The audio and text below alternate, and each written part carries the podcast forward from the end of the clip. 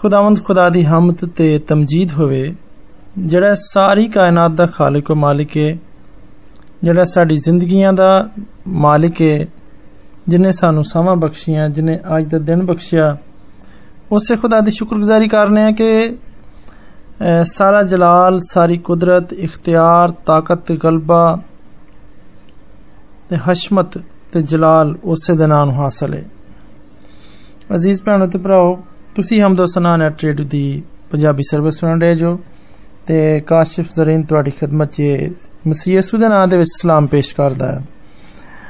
ਅਜ਼ੀਜ਼ ਭੈਣੋ ਤੇ ਭਰਾਓ, ਗੁਜ਼ਸ਼ਤਾ ਦਿਨ ਕੱਲ ਮੇਰੀ ਸਾਲਗਿਰਾ ਸੀ ਤੇ ਮੈਂ ਖੁਦਾਵੰਦ ਖੁਦਾ ਦੀ ਸ਼ੁਕਰਗੁਜ਼ਾਰੀ ਕਰਨਾ ਕਿ ਖੁਦਾ ਨੇ ਇੰਨੇ ਵਰੇ ਮੇਰੀ ਜ਼ਿੰਦਗੀ ਦੇ ਵਿੱਚ ਮੈਨੂੰ ਰਹਿਣ ਦੇ ਵਾਸਤੇ ਦਿੱਤੇ ਤੇ ਇਹਨਾਂ ਸਾਰਿਆਂ ਵਰਿਆਂ 'ਚ ਉਹਦਾ ਕੁਦਰਤ ਵਾਲਾ ਹੱਥ ਮੇਰੇ ਨਾਲ ਰਿਹਾ।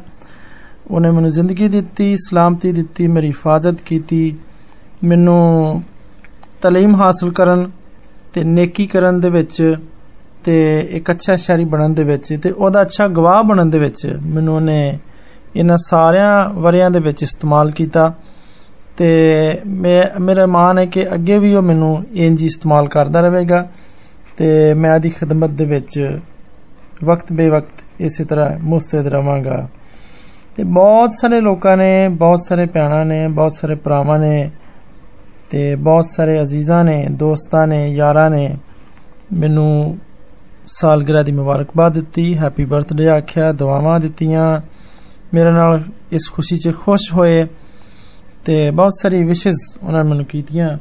ਜੇ ਮੈਂ ਨਾਂ ਲੈਣ ਦਾ ਪਵਾਂ ਤੇ ਬਹੁਤ ਸਾਰਾ ਟਾਈਮ ਉਹਨਾਂ ਦੇ ਨਾਂ ਲੈਣ 'ਚ ਗੁਜ਼ਰ ਜਾਏਗਾ। ਪਰ ਮੈਂ ਫੇਰ ਵੀ ਆਪਣੇ ਦਿਲ ਤੋਂ ਨਾਮ ਬਨਾਮ ਉਹਨਾਂ ਦਾ ਸ਼ੁਕਰੀਆ ਅਦਾ ਕਰਨਾ ਵਾ ਤੇ ਉਹਨਾਂ ਵਾਸਤੇ ਖੁਦਾਵੰਦ ਤੋਂ ਬਰਕਤ ਚਾਹਨਾ ਵਾ। ਅਜ਼ੀਜ਼ ਭਰਾਓ ਤੇ ਭਰਾਓ, ਅਗਰ ਤੁਹਾਨੂੰ ਯਾਦ ਹੋਵੇ ਤੇ ਅੱਜ ਵੀ ਇੱਕ ਸਾਲ ਗਿਰਾਵੇ।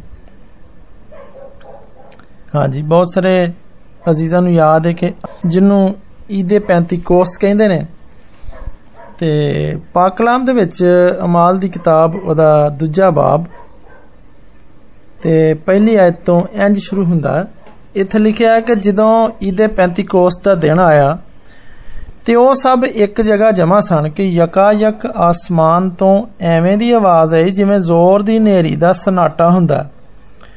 ਤੇ ਉਹਦੇ ਨਾਲ ਸਾਰਾ ਘਰ ਜਿੱਥੇ ਉਹ ਬੈਠੇ ਸਨ, ਗੂੰਜ ਗਿਆ। ਤੇ ਉਹਨਾਂ ਨੂੰ ਅੱਗ ਦੇ ਸ਼ੋਲਿਆਂ ਵਗਰੀਆਂ ਪਾਟਦੀਆਂ ਹੋਈਆਂ ਜ਼ਬਾਨਾਂ ਵਿਖਾਲੀ ਦਿੱਤੀਆਂ ਤੇ ਉਹਨਾਂ ਵਿੱਚੋਂ ਹਰ ਇੱਕ ਦੇ ਉੱਤੇ ਆ ਠਹਿਰੀਆਂ। ਤੇ ਉਹ ਸਭ ਰੂਲ ਕੁਦਸ ਦੇ ਨਾਲ ਭਰ ਗਏ ਤੇ ਗੈਰ ਜ਼ਬਾਨਾਂ ਬੋਲਣ ਲੱਗੇ। ਜਿਵੇਂ ਰੂਹ ਨੇ ਉਹਨਾਂ ਨੂੰ ਬੋਲਣ ਦੀ ਤਾਕਤ ਬਖਸ਼ੀ ਤੇ ਹਰ ਕੌਮ ਦੇ ਵਿੱਚੋਂ ਜਿਹੜਾ ਅਸਮਾਨ ਦੇ ਥੱਲੇ ਵੇ, ਖੁਦਾ ਤਰਸ ਯਹੂਦੀ ਯਰੂਸ਼ਲਮ 'ਚ ਰਹਿੰਦੇ ਸਨ। ਜਦੋਂ ਇਹ ਆਵਾਜ਼ ਆਈ ਤੇ ਭੀੜ ਲੱਗ ਗਈ ਤੇ ਲੋਕੀ ਹੈਰਾਨ ਰਹਿ ਗਏ ਕਿਉਂਕਿ ਹਰ ਇੱਕ ਨੂੰ ਇਹੋ ਹੀ ਸੁਣਾਈ ਦਿੰਦਾ ਸੀ ਕਿ ਇਹ ਤੇ ਮੇਰੀ ਬੋਲੀ ਬੋਲਣ ਦੇ ਨੇ। ਤੇ ਸਾਰੇ ਹੈਰਾਨ ਤੇ ਪਰੇਸ਼ਾਨ ਹੋ ਕੇ ਆਖਣ ਲੱਗੇ ਕਿ ਵੇਖੋ, ਇਹ ਬੋਲਣ ਵਾਲੇ ਸਭ ਗਲੀਲੀ ਨਹੀਂ? ਫਿਰ ਕਿਉਂ ਇੰਜੇ ਕਿ ਸਾਡੇ ਵਿੱਚੋਂ ਹਰ ਇੱਕ ਆਪਣੇ ਆਪਣੇ ਵਤਨ ਦੀ ਬੋਲੀ ਇਹਨਾਂ ਕੋ ਸੁਣਨ ਰਿਹਾ ਹਾਲਾਂਕਿ ਅਸੀਂ ਪਾਰਸੀ, ਮਾਦੀ, ਇਲਾਮੀ, ਮਸੋਪਤਾਮੀਆ, ਯਹੂਦੀਆ ਤੇ ਕਪਦੂਕੀਆ ਤੇ ਪੈਂਤੂਸ ਤੇ ਆਸੀਆ, ਫਰੋਗੀਆ, ਪੰਫੀਲੀਆ ਤੇ ਮਿਸਰ ਤੇ ਲਿਬੂਆ ਦੇ ਇਲਾਕੇ ਦੇ ਰਹਿਣ ਵਾਲੇ ਆ। ਜਿਹੜੇ ਕਰੀਨੇ ਦੇ ਵੱਲ ਨੇ ਤੇ ਰੋਮੀ ਮੁਸਾਫਰ ਭਾਵੇਂ ਯਹੂਦੀ ਤੇ ਭਾਵੇਂ ਉਹਨਾਂ ਦੇ ਮਰੀਦ ਤੇ ਕਰੇਤੀ ਤੇ ਅਰਬ ਨੇ, ਪਰ ਆਪਣੀ ਆਪਣੀ ਬੋਲੀ ਦੇ ਵਿੱਚ ਇਹਨਾਂ ਤੋਂ ਖਤਾ ਦੇ ਵੱਡੇ ਵੱਡੇ ਕੰਮਾਂ ਦਾ ਬਿਆਨ ਸੁਣਨੇ ਤੇ ਸਾਰੇ ਹੈਰਾਨ ਹੋਏ ਤੇ ਘਬਰਾ ਕੇ ਇੱਕ ਦੂਜੇ ਨੂੰ ਆਖਣ ਲੱਗੇ, ਇਹ ਕੀ ਹੋਣ ਰਿਹਾ ਹੈ? ਤੇ ਕਈਆਂ ਨੇ ਠੱਠਾ ਕਰਕੇ ਆਖਿਆ, ਤਾਜ਼ਾ ਮੈਂ ਦੇ ਨਸ਼ੇ ਵਿੱਚ ਨੇ।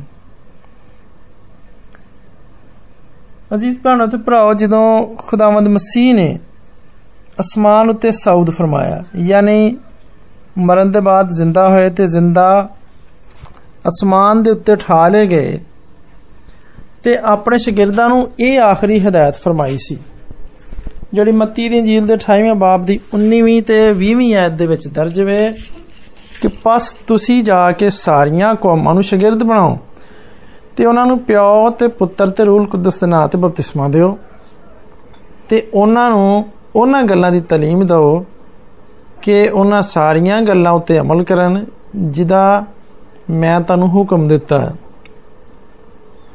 ਫਿਰ ਮਰਕਸ ਦੀ ਇੰਜੀਲ ਦੇ 16ਵੇਂ ਬਾਬ ਦੀ 15ਵੀਂ ਤੇ 16ਵੀਂ ਐਚ ਚ ਦਰਜ ਹੈ ਕਿ ਤੁਸੀਂ ਸਾਰੀ ਦੁਨੀਆ 'ਚ ਜਾ ਕੇ ਸਾਰੀ ਖਲਕ ਦੇ ਸਾਹਮਣੇ ਇੰਜੀਲ ਦੀ ਮਨਾਦੀ ਕਰੋ। ਤੇ ਜਿਹੜਾ ਮੰਨ ਲਿਆਏ ਤੇ ਬਪਤਿਸਮਾ ਲਵੇ, ਉਹ ਨਜਾਤ ਪਾਏਗਾ। ਫਿਰ ਮੁਕੱਦਸ ਲੂਕਾ ਬਾਬ ਨੰਬਰ 24 ਤੇ 47 ਤੇ 48 ਨੰਬਰ ਆਇਤ 'ਚ ਲਿਖਦੇ ਨੇ ਕਿ ਯਰੂਸ਼ਲਮ ਤੋਂ ਸ਼ੁਰੂ ਕਰਕੇ ਸਾਰੀਆਂ ਕੌਮਾਂ ਦੇ ਵਿੱਚ ਤੋਬਾ ਤੇ ਗੁਨਾਹਾਂ ਦੀ ਮਨਾਦੀ ਗੁਨਾਹਾਂ ਦੀ ਮਾਫੀ ਦੀ ਮਨਾਦੀ ਕੀਤੀ ਜਾਏਗੀ। ਅਮਾਲ ਦੀ ਕਿਤਾਬ ਪਹਿਲਾ ਬਾਬ ਤੇ ਚੌਥੀ ਆਇਤ ਤੋਂ ਲੈ ਕੇ ਤੇ ਆਇਤ ਨੰਬਰ 8 ਦੇ ਵਿੱਚ।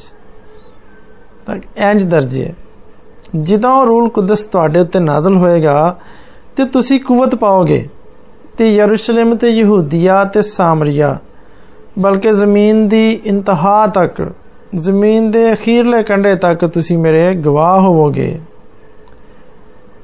ਅਜ਼ੀਜ਼ ਭੈਣੋ ਤੇ ਭਰਾਓ, ਇਹ ਉਹ ਵਾਕਿਆਤ ਨੇ ਜਿਨ੍ਹਾਂ ਦੇ ਵਿੱਚ ਪਾਕ ਰੂ ਦੇ ਨਾਜ਼ਲ ਹੋਣ ਤੇ ਗੈਰ ਜ਼ਬਾਨਾਂ ਦੇ ਅਤਾ ਕਰਨ ਦਾ ਜ਼ਿਕਰ ਆਉਂਦਾ ਹੈ।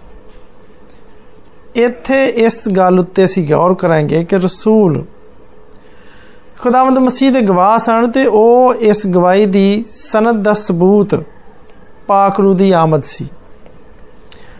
ਖੁਦਾਵੰਦ ਮਸੀਹ ਨੇ ਜੋ ਫਰਮਾਇਆ, ਯੋਹੰਨਾ ਨਬੀ ਯੋਹੰਨਾ ਰਸੂਲ ਆਪਣੀ ਜੀਲ ਦੇ ਵਿੱਚ ਇਹਦਾ ਕਈ ਵਾਰੀ ਜ਼ਿਕਰ ਕਰਦੇ ਨੇ। ਸਾਰੀ ਦੁਨੀਆ ਦੇ ਵਿੱਚ ਅੰਜੀਲ ਦੀ ਮਨਾਦੀ ਜਾਂ ਗਵਾਹੀ ਕਿਵੇਂ ਹੋ ਸਕਦੀ ਸੀ? ਦੁਨੀਆ ਤੇ ਬੜੀ ਲੰਮੀ ਚੌੜੀ ਹੈ ਤੇ ਇਹਦੇ ਵਿੱਚ ਬੇਸ਼ੁਮਾਰ ਜ਼ਬਾਨਾਂ ਬੋਲੀਆਂ ਜਾਂਦੀਆਂ ਸਨ। ਰਸੂਲ ਕਿਸ ਤਰ੍ਹਾਂ ਇਸ ਦੁਨੀਆ ਦੀਆਂ ਬੇਸ਼ੁਮਾਰ ਜ਼ਬਾਨਾਂ ਦੇ ਵਿੱਚ ਇਸ ਛੋਟੀ ਉਮਰ ਦੇ ਵਿੱਚ ਗਵਾਹੀ ਦੇ ਸਕਦੇ ਸਨ? ਛੋਟੀ ਤੋਂ ਮਰਾਦ ਕਿ ਜ਼ਿੰਦਗੀ ਐਡੀ ਲੰਮੀ ਨਹੀਂਗੀ ਕਿ ਸਾਰੀਆਂ ਜ਼ਬਾਨਾਂ ਪਹਿਲਾਂ ਸਿੱਖਦੇ ਤੇ ਫਿਰ ਉਹਨਾਂ ਜ਼ਬਾਨਾਂ ਦੇ ਵਿੱਚ ਗਵਾਹੀ ਦਿੰਦੇ। ਇੰਨਾ ਟਾਈਮ ਕਿਸੇ ਕੋਲ ਨਹੀਂ ਸੀ, ਅੱਧੀ ਅੱਧੀ ਤੋਂ ਜ਼ਿਆਦਾ ਉਮਰ ਤੇ ਗੁਜ਼ਾਰੀ ਬੈਠੇ ਸਨ ਹੁਣ ਪਿੱਛੇ ਇੰਨੀ ਉਮਰ ਨਹੀਂ ਸੀ ਕਿ ਉਹ ਇਹ ਸਾਰਾ ਕੰਮ ਕਰ ਸਕਦੇ ਇਸ ਉਮਰ 'ਚ। ਕਿਉਂਕਿ ਕਿਸੇ ਜ਼ਬਾਨ ਨੂੰ ਸਿੱਖਣ ਦੇ ਲਈ ਬਹੁਤ ਲੰਮਾ ਅਰਸਾ ਚਾਹੀਦਾ ਹੁੰਦਾ। ਕਈ ਵਰੇ ਲੱਗ ਜਾਂਦੇ ਨੇ, ਕਈ ਵਰੇ ਦਰਕਾਰ ਹੁੰਦੇ ਨੇ।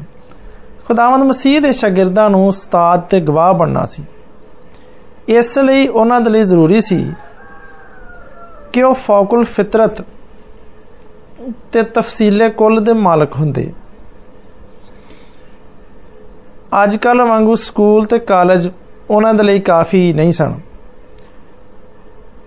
ਕਿ ਉਹ ਕਾਫੀ تعلیم ਪਾ ਕੇ ਵਾਵਾ ਸਾਰੀ تعلیم ਸਿੱਖ ਕੇ ਕਿਸੇ ਜ਼ੁਬਾਨ ਵਿੱਚ ਗਵਾਹੀ ਦੇ ਸਕਦੇ ਇਸ ਲਈ ਖੁਦਾਵੰਦ ਮਸੀਹ ਨੇ ਆਪ ਉਹਨਾਂ ਦੇ ਲਈ ਇੰਤਜ਼ਾਮ ਕੀਤਾ।